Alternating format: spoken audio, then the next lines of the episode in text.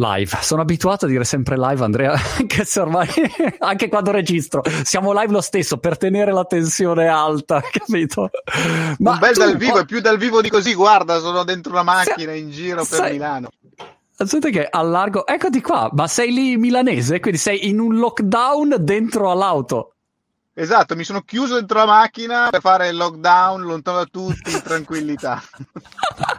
mi sono isolato. Ma anche, anche tu, Andrea, quando fai la diretta, io sai che quando faccio le dirette sono ancora emozionato? Assolutamente, ma, ma, ma, poi farle con te, voglio dire, è un onore, è un piacere, quindi c'è ancora più emozione. No, in realtà sì, sono abituato, ma quando sei live c'è sempre quell'ansia, eccitazione del live che ti emoziona un po'. È vero, ti, ti, fa. Ascoltami, ma mh, mm, questo periodo di, di, lockdown eh, riesci a sempre fare le tue, i tuoi video, robe? Sei sempre super operativo, vedo, in realtà, non ti sei fermato un attimo? Sì, perché ho la fortuna di provare a volte cose piccoline, quindi riesco a provarle in studio e poi fortunatamente qua in Italia un lockdown sì, ma non come quello di marzo, maglie un pochino più larghe, quindi per lavoro comunque puoi uscire e quindi uno dei miei lavori è anche provare macchine e quindi esco a provare macchine. Ah, ok. E su questo fronte ti ho disturbato perché, siccome sto facendo questo speciale con eh, Volkswagen sull'elettrico, volevo fare un contenuto, un video su uh, un'esperienza no, di un utente. Allora mi hanno detto, ma guarda che Galeazzi c'ha, c'ha la nostra auto elettrica. Ho detto, vabbè, allora scusa, chiedo, chiedo, a lui, non chiedo a voi, che poi mi dite, ecco una figata. No, beh, chiedo a lui così la più bella del mondo. Tutto, esatto, la più bella del mondo. No, invece sentiamo uno che, che la usa davvero, recensore noto per la tua, la tua mm, indipendenza e la tua precisione crudele anche nelle recensioni, eh, perché secondo me è utile. Però, insomma, in generale sull'uso di un'auto elettrica ero, ero curioso, visto che, eh, che, che, ci stai smanettando da tempo. Fammi anzitutto una panoramica ad oggi, se tu dovessi dire, diciamo, mondo dell'auto elettrica rispetto all'auto normale da, dalla tua esperienza, oggi 2020 a che punto siamo? Cioè, qualcosa che vedi sempre di più? Com'è la situazione? Allora, è una cosa che non è che vedo io sempre di più, anche se lo vedo anch'io sempre di più perché io sono un appassionato di tecnologie, nuove tecnologie, quindi l'auto elettrica è proprio tanto nelle mie corde, ma è un dato di fatto, le case devono comunque diminuire la CO2 media emessa dai propri modelli e ovviamente l'elettrico è una via per abbattere quel, um, quel, parametro, quindi volente o nolente l'auto elettrica o se vogliamo parlare più in generale elettrificata, che sono le ibride, le plug-in eccetera eccetera, saranno sempre più all'ordine del giorno, saranno sempre più modelli e arriverà il giorno in cui tu non ti potrai più comprare una macchina, un dieselone che, uh, o un benzina perché sostanzialmente non ci saranno, non ci saranno più. Però 2020 non per tutti, e questa è una cosa che dico sempre, perché non per tutti, ma per tantissimi la macchina elettrica pot- può essere una validissima alternativa per un sacco di motivi che non sono solo di sostenibilità, non sono solo economici, ma un uh, fattore che nessuno mai mette nell'equazione, o, o meglio, molto, molte poche persone lo mettono, è il piacere di guida, la comodità, mm. il comfort perché una macchina elettrica da un punto di vista guidabilità è molto meglio di una macchina termica, senza andare alle macchine termiche esoteriche, alle supercar, ma una normale utilitaria, una berlina, eccetera, eccetera, motore termico, rumorosità, tempi di accelerazione, risposta al pedale dell'acceleratore, ma anche fluidità nella guida di tutti i giorni, non c'è il cambio, un esempio. La coppia arriva subito, cioè tu quando schiacci l'acceleratore la macchina va subito. Sono tutti quei fattori che devi un po' provare per apprezzare, ah. però c'è anche questo fattore da tenere presente nell'equazione. Perché un tempo invece questo era un fattore critico, no? si diceva sì, sì, l'elettrico, però, e adesso ti dico tutti i però, ci sono mille però che ogni volta mi dicono, ah, elettrico, eh. e, e, e, quindi un, uno dei però era sì, però eh, l'auto elettrica poi è un po' un carrozzone quando si guida, no? all'inizio c'era questa, questa critica, invece tu dici adesso si è arrivati all'estremo opposto. Sai perché? Perché inizialmente le macchine non, non, nascevano per essere elettriche. Le macchine nascevano termiche, gli veniva a mettere il motore elettrico e le batterie. Le batterie venivano messe un po' a caso, o nel baule, o nel cofano anteriore, quindi con uno sbilanciamento dei pesi, perché quello che pesa tanto in una macchina elettrica è la batteria, il pacco batterie. Mm-hmm. Nelle macchine elettriche odierne eh, che vengono studiate, soprattutto nate per essere elettriche, come la macchina dove sono io adesso, le batterie sono messe sotto al pianale, quindi è vero che magari pesano un po' di più e il peso è nemico delle prestazioni e delle doti dinamiche, ma venendo messe sotto il pianale abbassano tanto il baricentro, quindi aumentando quella percezione di sicurezza e di stabilità delle vetture. Quindi è anche qua un po' un dipende, ma attualmente e in questo 2020 vengono vendute praticamente tutte macchine che sono un po' ingegnerizzate così eh, e da qua in poi sempre di più la eh, stabilità è paragonabile se non migliore a una vettura eh, termica. Ah. Ma sai Andrea che sei bravissimo quando spieghi, secondo me dovresti fare tipo un canale YouTube di recensioni, non so, io ti vedrei bene a farlo. sai che è una buona idea? Potrei che... pensare. Il problema è partire da zero.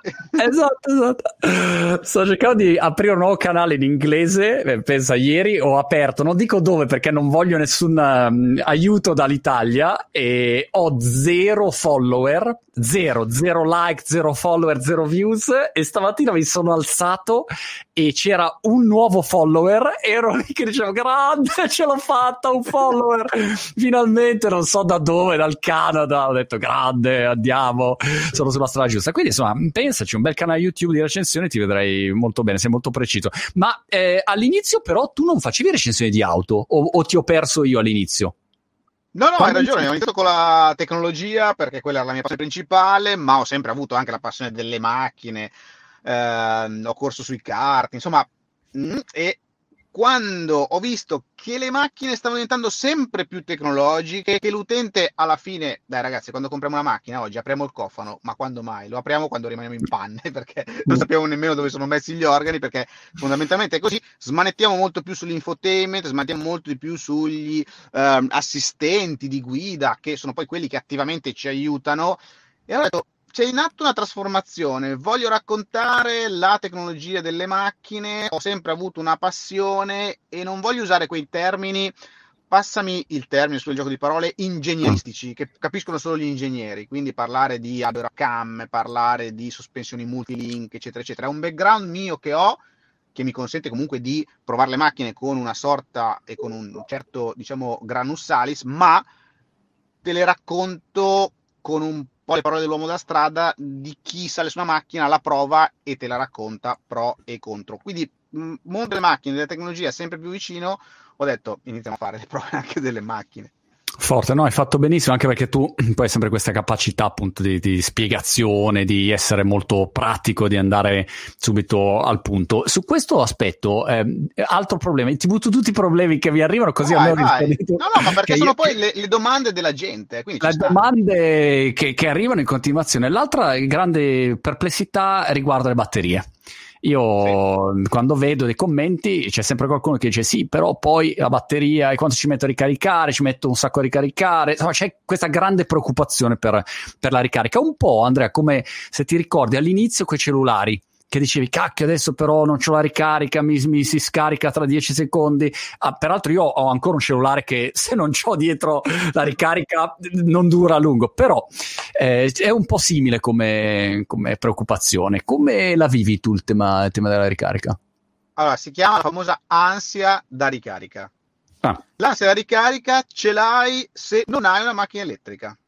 Se hai una macchina elettrica e impari a conoscerla, ti passa. Ti spiego anche il tempo della ricarica, sai, a volte secondo me anche le case hanno sbagliato nella comunicazione perché dicevano per caricare la macchina ci, ci vogliono 10 ore, ce ne vogliono 14, ce ne vogliono 18, eh, la bestia, cioè una roba assurda rispetto ai 5 minuti che ci metti alla pompa di benzina per sì. riempire il serbatoio.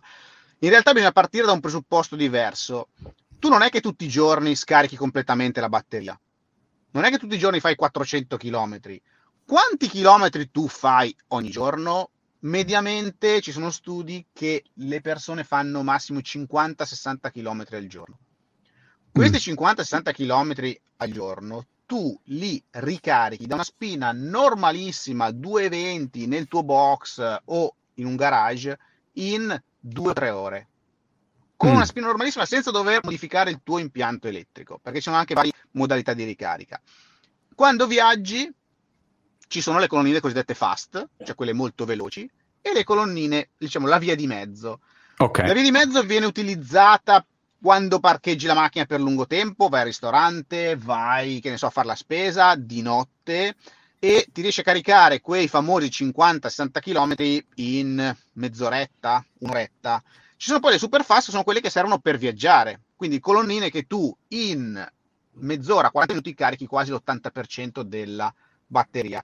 Quindi dipende da dove metti la macchina in carica, ma soprattutto dipende da che utilizzo fai della macchina. Ripeto, l'80% delle persone fanno 50-60 km al giorno, quindi non c'è bisogno neanche di un'infrastruttura particolare. Basta una spina, due ore e te le ricarichi. Anche perché il tempo di ricarica ovviamente dipende anche da quanto è grande la batteria. Ci sono macchine con batteria piccola che alla stessa presa magari ci mettono 3 ore a caricarsi, macchine con batterie grandi che alla stessa presa ce ne mettono 6 ore.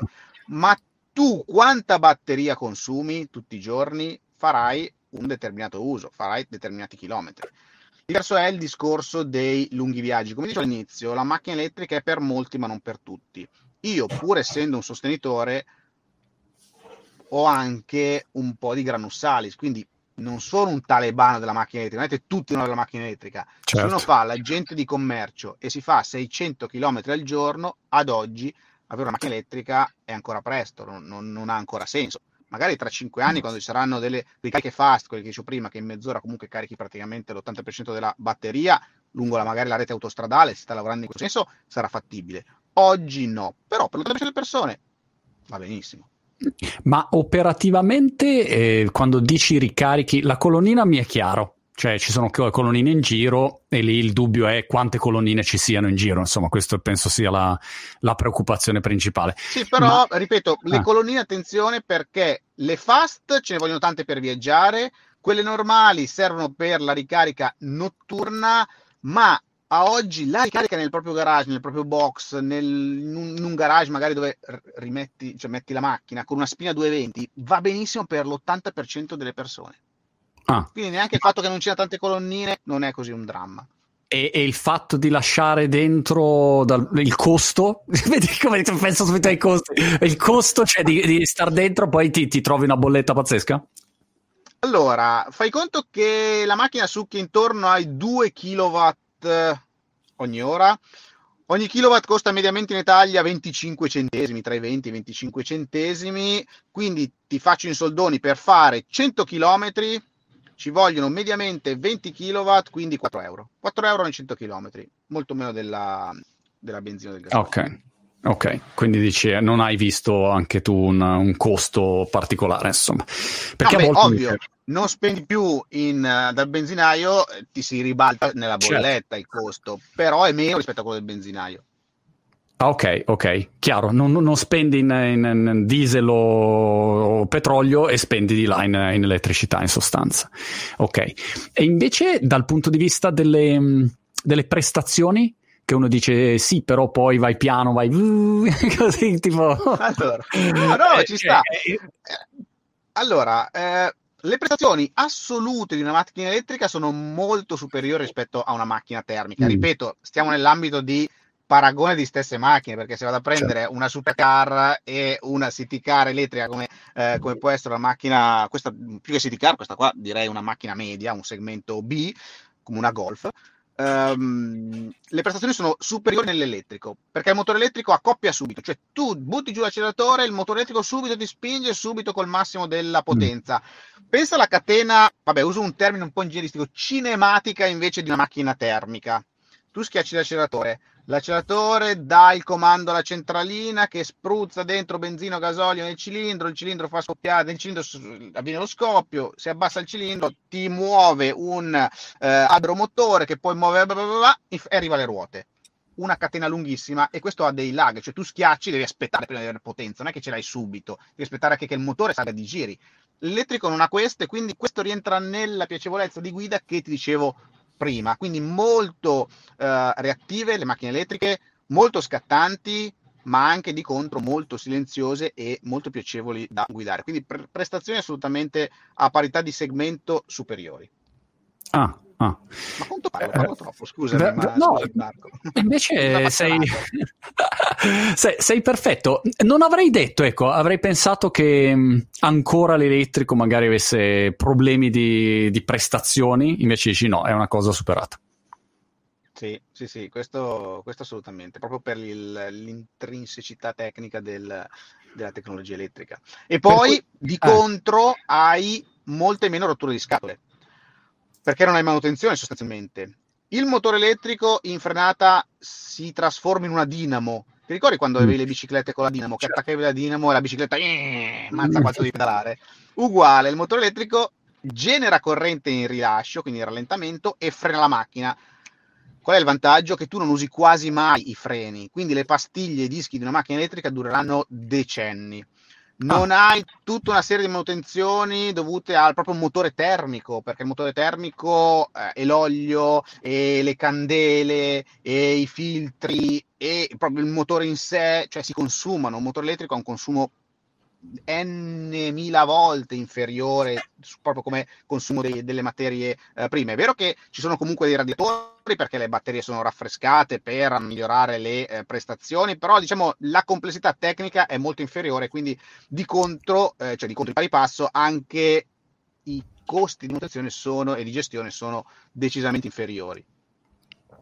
Quali sono per te eh, delle mh, mm, motivazioni per cui eh, c'è ancora una tipologia di persone eh, resti all'elettrico. Io quando ho iniziato a fare questo speciale pensavo che mh, tutti fossimo più o meno convinti, insomma, che rispetto a un'auto che inquina molto di più, uno passa sull'elettrico, cioè nel momento in cui ci sono le prestazioni, dici vabbè, eh, non, non, vedevo grandi problemi. Invece mi rendo conto che eh, nei commenti ci sono un sacco di dubbi, perplessità o critiche. Quali sono secondo te le motivazioni principali? Allora, Uh, prima di tutto, anche un po' il costo d'accesso iniziale di una vettura elettrica è ancora più alto rispetto a una vettura termica. E qua eh, solo il tempo riuscirà a bilanciare questa cosa perché con la produzione di massa ovviamente i prezzi scenderanno. E poi quello che dicevo prima, l'ansia da ricarica. Mm, se soprattutto devi fare viaggi molto lunghi, a oggi oggettivamente ti devi un po' organizzare, cioè devi avere l'app che ti dice dov'è la colonnina, devi avere l'abbonamento per quel tipo di gestore per poterla ricaricare. Ci sono poi delle facilitazioni che stanno mettendo in campo tutti i produttori, anche Volkswagen che ha degli abbonamenti, comprendono diciamo, una serie di network di colonnine, quindi facilitata la, la ricarica ma oggettivamente un viaggio lungo devi ancora un minimo programmarti. Um, il problema della sosta non la vedo tanto perché con delle autonomie sempre maggiori, questa macchina ha circa più di 400 km di autonomia, bene mm. o male 400 km li fai in 4 ore, 3-4 ore, ogni 3 o 4 ore vuoi non fermarti una mezz'oretta per tranquillirti a prendere un caffè, un panino, un bicchiere d'acqua, ti assicuro che la ricarica nelle fast è veramente veloce, però ovviamente devi un pochino devi un pochino eh, attrezzarti e poi non tutti come, hanno scusami, un box o un garage. Scusami Andrea, come fai a sapere dove sono le colonnine? Ci sono app che te lo dicono molto precise, l'infotainment della macchina su molti veicoli è predisposto per dirti dove sono le, eh, oh. le colonnine. Ci sono anche delle applicazioni, poi ovviamente quando le esigenze nascono, eh, gli sviluppatori eh, vanno a sì. sopperire a queste esigenze e a rispondere alle esigenze. Ci sono app fantastiche, tu dici parto da qua, voglio arrivare là, e l'app ti dice in base al tuo modello di macchina, in base alle condizioni meteo, in base al profilo altimetrico del percorso, dove ti devi fermare, quanto devi stare fermo, quanto devi caricare per arrivare a destinazione. Quindi anche qua la tecnologia ci sta aiutando tantissimo. E e se arrivi, sono... Beh, capisci che avrei dovuto fare l'avvocato. Io lo dico sempre che sarei stato un pessimo avvocato, ma a volte mi rendo conto che sarei stato invece un buon avvocato. Ah, un po' rompicoglioni, ma... ma e se arrivi e le colonnine sono occupate? Perché la, la, se vado a fare il pieno, cioè appunto 5 minuti, arrivi. E ti dico, allora, ma se arrivi e, e, stai lì, ah, e aspetti. Aspetti, non è che c'è molte, aspetti. Però c'è da dire che le fast tendenzialmente si ah. trovano sempre abbastanza libere perché la gente sta lì 20 minuti attaccata, anche perché fortunatamente le politiche di pricing stanno cambiando. Una volta non c'erano le politiche di pricing a tempo, ma solamente a quanti kilowatt buttavi nella macchina, quanti kilowattora nella batteria. Si erano accorti i gestori che la gente, i soliti furbettini del quartiere, attaccavano alla macchina e poi utilizzavano il parcheggio per non pagare magari strisce gialle, strisce blu, eccetera, eccetera. Se ne andavano, lasciavano la macchina attaccata ore e ore. Adesso i pricing sono anche tarati sul tempo, cioè tu finisci di caricare la macchina, ma stai lì, occupi la postazione, paghi e quindi la gente è portata a stare il meno possibile. Ah, Ah, ok, vedi. Questo... Ah, se no aspetti che, che uno si, si stacchi. C'è da dire che l'infrastruttura di ricarica crescerà man mano che crescerà la richiesta. Ovviamente adesso ci sono macchine elettriche una percentuale più bassa, quando saranno il 50% del parco circolante ovviamente ci saranno molte più colonnine, come i distributori di benzina. Sulla Sarà un'autoregolazione invece... del mercato, secondo okay. me. La parte invece di inquinamento, come, come, la vivi? Io ho fatto un intero approfondimento, secondo me molto utile, molto interessante, ricco di dati sul tema dello smaltimento delle batterie, così. Quindi, insomma, rimando tutti quelli che sono interessati all'argomento su, su quel tema lì. Eh, hai, hai, ci hai messo un po' il naso su questo tema della, della sostenibilità, comparazioni tra le diverse auto? Sì, assolutamente. Eh, quando si dice che la macchina elettrica non inquina, non è vero, cioè non inquina localmente. C'è da dire che la produzione di energia elettrica poi varia da paese a paese. In Italia eh, abbiamo già una buona percentuale di produzione di energia da fonti rinnovabili, perché noi abbiamo solo quelle, noi non abbiamo grossi mm. giacimenti, non abbiamo il, il, nucleare, quindi già quando facciamo il pieno alla spina mettiamo dentro una buona percentuale di energia da fonte rinnovabile. E poi c'è la delocalizzazione della produzione. Un conto è se io emetto emissioni in città dove ci sono già le emissioni delle caldaie, de, di tanti altri mezzi, eccetera, eccetera, un conto se le A centralizzo e quindi le posso filtrare meglio, B le sposto in zone dove la concentrazione di inquinanti è inferiore. Questo per quanto riguarda proprio la generazione dell'energia e della CO2. Altro discorso è quello relativo allo smaltimento delle batterie. La cosa che mi piace spesso ripetere, non so se eh, l'avevi analizzata anche tu, è il fatto che le batterie A, dopo dieci anni, comunque ci sono studi che dicono che ancora sono valide per un buon 70% della propria capacità, che non è poco, perché vi ricordo che le batterie di una macchina elettrica non sono come le batterie di un cellulare, cioè hanno proprio una chimica diversa. Marco, tu prima facevi l'esempio, il mio cellulare ormai ha una batteria che non dura più niente, cosa avrà? Due o tre anni il tuo cellulare, immagino. Sì tendenzialmente i cellulari dopo quel periodo hanno un decadimento incredibile la batteria. Le macchine elettriche hanno una chimica, una ricetta diversa, quindi fortunatamente non è così. Quando è l'ora o di rottamare la vettura o di fare sostituzione del pacco batterie, questo pacco batterie viene riutilizzato in maniera molto semplice, senza strani processi chimici o fisici, nelle batterie, nei sistemi di accumulo per i pannelli solari domestici. Perché il mm. grosso problema del pannello solare qual è? Che genera energia di giorno, ma di notte ovviamente no, non c'è il sole, non c'è la luce. E allora sono sempre più in voga, fortunatamente, questi sistemi di accumulo, che sono sostanzialmente batterie, che prendono energia di giorno quando magari non la si usa, la mettono nelle batterie per poi essere prelevata di sera. E lì ci sono logiche diverse di carica-scarica che sono più lente rispetto a una macchina che va a caricare e scaricare energia continuamente perché quando acceleri scarica le batterie, quando freni le carica e quindi anche batterie esauste per le macchine vanno benissimo per quell'utilizzo urbano, cioè scusate, urbano, domestico o anche industriale, perché sono impianti di um, accumulo anche industriali e, e quindi hanno una seconda vita con poco dispendio energetico uh, per fare questa trasformazione. La seconda vita, sì, sì, delle, delle, batterie, che è un tema che spesso sfugge e invece è importante. E anche peraltro i produttori che sono obbligati a recuperare le batterie, insomma, c'è tutta una regolamentazione su, su questo. Cosa ti aspetti come, come sviluppi futuri? Cioè, da qua ai prossimi tre anni eh, ti, ti, aspetti una situazione semplicemente di allargamento dell'elettrico e stop? Pensi che ci saranno tecnologie nuove che stai aspettando che secondo te faranno una particolare differenza? Che, che cosa allora, ti aspetti?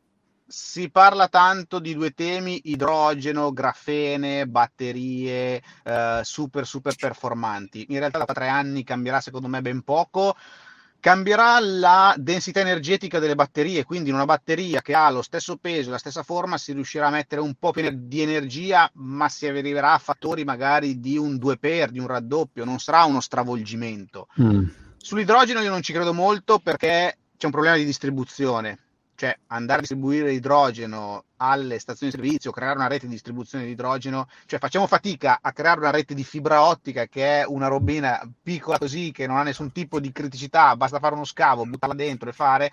Pensate ad andare a creare una rete di distributori di idrogeno, secondo me è veramente infattibile, idrogeno proprio non ce lo vedo. Ehm, grafene, tecnologie rivoluzionarie per le batterie, oggettivamente ci stanno studiando, ma sono ben lungi dal diventare commerciali, sono molto lontane, quindi da 4 anni ci sarà questo miglioramento energetico.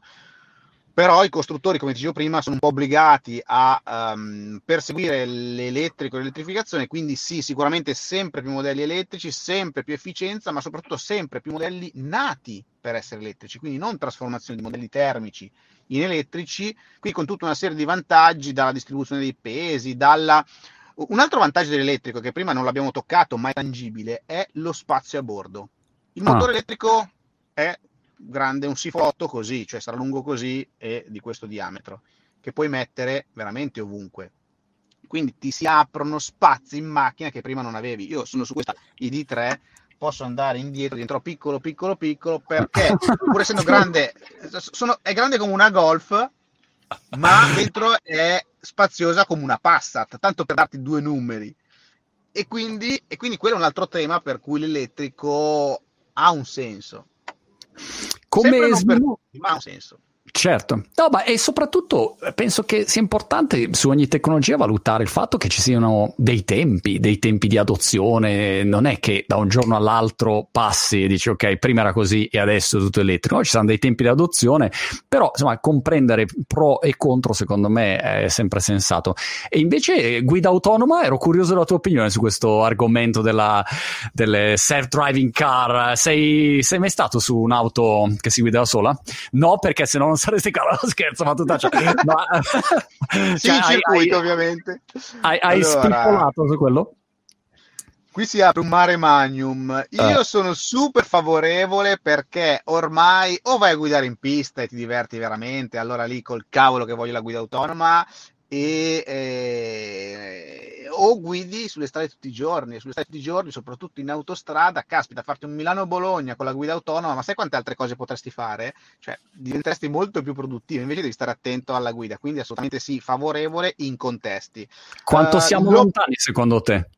No, in realtà in autostrada già oggi si può fare già oggi si può fare, ah. solo la, la, normativa che non lo consente, tutte le questioni assicurative, sono una serie di temi che mh, non permettono lo sblocco della guida autonoma a, alle vetture che attualmente già lo potrebbero fare. Già in autostrada, se tu molli il volante, molli l'acceleratore, molli il freno, la macchina da Milano a Bologna ci arriva tranquillamente da sola, perché ti mantiene la corsia, ti mantiene a distanza da quello che uh, precede. In alcune vetture addirittura tu metti la freccia e automaticamente il volante fa così, fa cosà e cambia corsia. Ci sono tutti i sistemi di sicurezza che fermano la macchina se non sentono reazioni del guidatore. Anche queste di tre, se non ti sente più, cioè non sente più che muovi il volante, quindi magari sei, hai avuto un colpo di sonno o un malore, automaticamente scalano corsia sempre a destra perché hanno tutti i sensori che vedono intorno e si fermano. Quindi già oggi sarebbe possibile una guida autonoma in contesti autostradali. Ripeto, la normativa non lo consente. In contesti urbani è molto complicato. Ci sono le bici, ci sono i pedoni, ci sono le altre macchine, gli incroci, la segnaletica fatta male. Lì siamo ancora un po' più distanti, ma non così distanti. Ti faccio un esempio, questo no. ID3, tu qua davanti nel cruscotto, quando guidi, vedi l'elettronica cosa riconosce? Riconosce il camion, vede la macchina, vede la moto e ti fa vedere i simbolini di quello che hai davanti, quindi ti fa capire come lei sappia cosa ha intorno. Ah. Quindi secondo me nel giro di poco uh, uscirà la normativa e ci saranno sempre più macchine che si avvicineranno alla guida autonoma. E poi mi, mi, piaceva anche la funzionalità che ha quell'auto lì che esce una manina e se stai dormendo ti dà due sberlette in faccia per svegliarti. Quello, dovrebbe... essere... Ma sei un bello spruzzo d'acqua qua davanti, no? Quando senti che dormi... Proponiamolo come optional. Esatto, questo secondo me dovrebbe essere. Sarebbe la killer application, quella lì delle auto elettriche. Molto bene. Senti, Andrea, altre cose mm, che, che, che noti o ci siamo detti tutte? Insomma, a me vengono in mente queste sono le, le criticità principali. Che, c'è un'altra che... domanda che i tuoi, ah. i tuoi ascoltatori, ascoltatori, mamma che linguaggio da televisione 1.0. Fatti una domanda e datti una risposta, Andrea. Ma fai davvero l'autonomia dichiarata dai costruttori? Ah, giusto, giusto. Quant'è? Ma è vero che sono 400 km, 300 km? Eh, Ma secondo te la fai? Secondo te la fai? Lo so, vi- cioè, teoricamente è certificato, cioè c'è una certificazione, non è che puoi sparare a bomba. Questo è quello che so da ignorante. È vero, no, è proprio così, ci sono delle prove di omologazione, eh, il problema è che queste prove sono fatte in condizioni un po', un po' standard, ma l'altra cosa bella delle macchine elettriche è che l'autonomia te la cuci un po' addosso, perché visto che la macchina elettrica converte praticamente quasi tutta l'energia che tu hai nelle batterie in moto, ha molte poche perdite, cioè se pensi a una macchina termica converte solamente un 30, magari più efficiente arrivano al 32-35% di energia che nel serbatoio. Pensa che spreco, cioè il 70% di energia tu lo butti via in calore, in altre cose. Qui no, e questo però di contro al fatto che l'autonomia è fortemente influenzata dalla velocità. Quindi se tu oh. vai in città o vai nelle strade extraurbane, fai una media di 50, 60, 70 km all'ora, puoi fare addirittura anche più dell'autonomia dichiarata dai costruttori. Io sono riuscito a fare 450-460 km con una macchina questa che è data per, mi sembra, 425, una roba del genere. Ah. Ma se tu vai in autostrada, se tu stai al limite, se tu vai a 130, ne fai 250 di chilometri. Ok. Proprio perché eh, ovviamente più vai veloce, più il freno aerodinamico dell'aria è importante, aumenta al, al quadrato rispetto alla velocità, quindi è esponenziale, non è lineare la curva di aumento della resistenza. Questo fa sì che in autostrada bisogna tenere conto un po' di questo fattore, ma se tu devi fare 400 km, non ci vuoi fermare la colonnina, invece che andare a 130, vai a 110, perdi 10 minuti, perché poi alla fine non è che ci sia una, una differenza così sostanziale, ma ti cuci un po' addosso l'autonomia in base alle tue esigenze. Forte Quindi questo. anche qua è un po' un dipende. Dipende come la guidi, per cui se sei spericolato come me eh, dura poco. Pensa che io sono... No, caro Monti, no, caro Monti. Ah no? Perché uno spericolato come te consumerebbe quasi come un tranquillone. Perché ah. in frenata tu recuperi tutta l'energia che hai buttato via in accelerazione. E questo è il bello anche della macchina elettrica. Ah, Varia okay. tanto al variare della velocità media velocità. più che della uh, aggressività o meno della guida.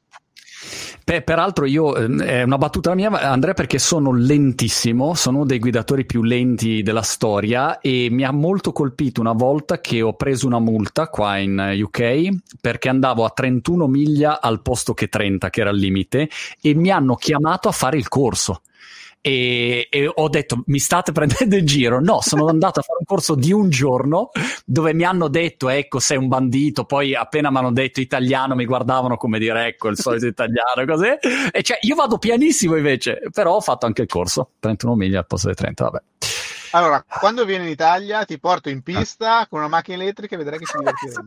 esatto. Si è accesa una luce là sopra, non so, c'hai alla tua destra? È vero? Alla è... mia destra, qua? No. Eh, che è cos'è? Touch. È touch, ah, wow. Era, no, è luce di cortesia perché uno dei mille sensori che questa macchina ha visto che purtroppo qua a Milano sta avendo un, tem- un temporale, ah. un, si, si è oscurato il cielo e quindi ha acceso le luci di cortesia per dirti guarda che qua c'è la lucettina e quindi è ah, solamente il senso di luminosità che... Scusa Andrea, un'ultima cosa invece sulla silenziosità, rumorosità, perché paradossalmente un tizio mi ha colpito una volta un commento di un tizio che ha detto ah a me non riesco a guidare l'auto elettrica perché è troppo silenziosa quando l'accendo non so se è acceso. Capito? Cioè il paradosso che abbiamo sempre detto sono troppo rumoroso adesso sono troppo silenziose come viene gestito diciamo il, la rumorosità o gli avvisi? Ecco quella parte lì. Allora a bassa velocità no a bassa velocità ci sono dei rumori che la macchina deve mettere per legge infatti ci sono i sound designer delle case costruttrici che cercano di creare dei suoni piacevoli perché devi avvisare i pedoni o gli altri della strada perché tu sei molto mm. silenzioso, effettivamente.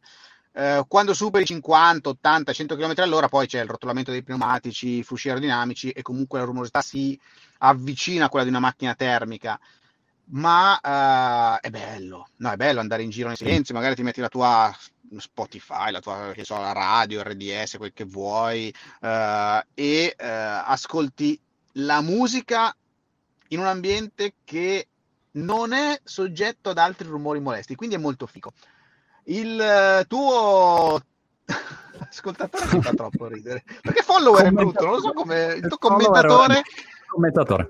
Commentatore eh, ha ragione, ma è un retaggio del passato. La cosa che a me ha colpito delle macchine elettriche è che non devi fare niente, questo è bellissimo, cioè tu tieni la chiave in tasca, ti avvicini alla macchina e lei si apre, si sblocca perché sente che stai arrivando. la apri e si predispone, sali, metti in drive, quindi non c'è la marcia, c'è un pomolo che giri, metti in drive e vai. Cioè, tu non devi fare nulla, non devi più star lì, metti la chiave dentro, giri, aspetti che si accenda e poi metti la prima e poi molli la frizione e poi vai. No, è tutto molto più semplice, molto più easy e molto più rilassante.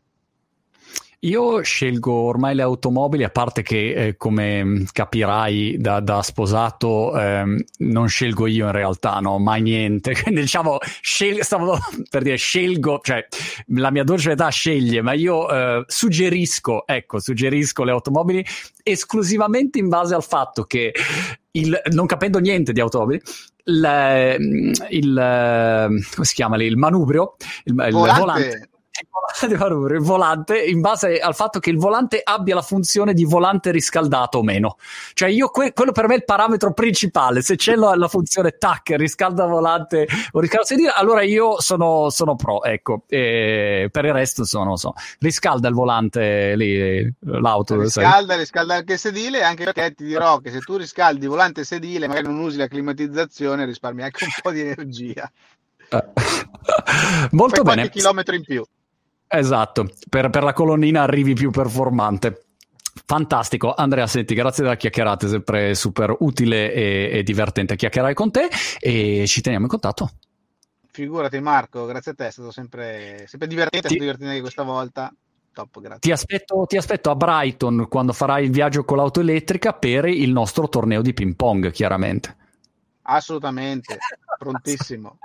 Ti aspetto in pista qua a Monza però. Esatto, esatto.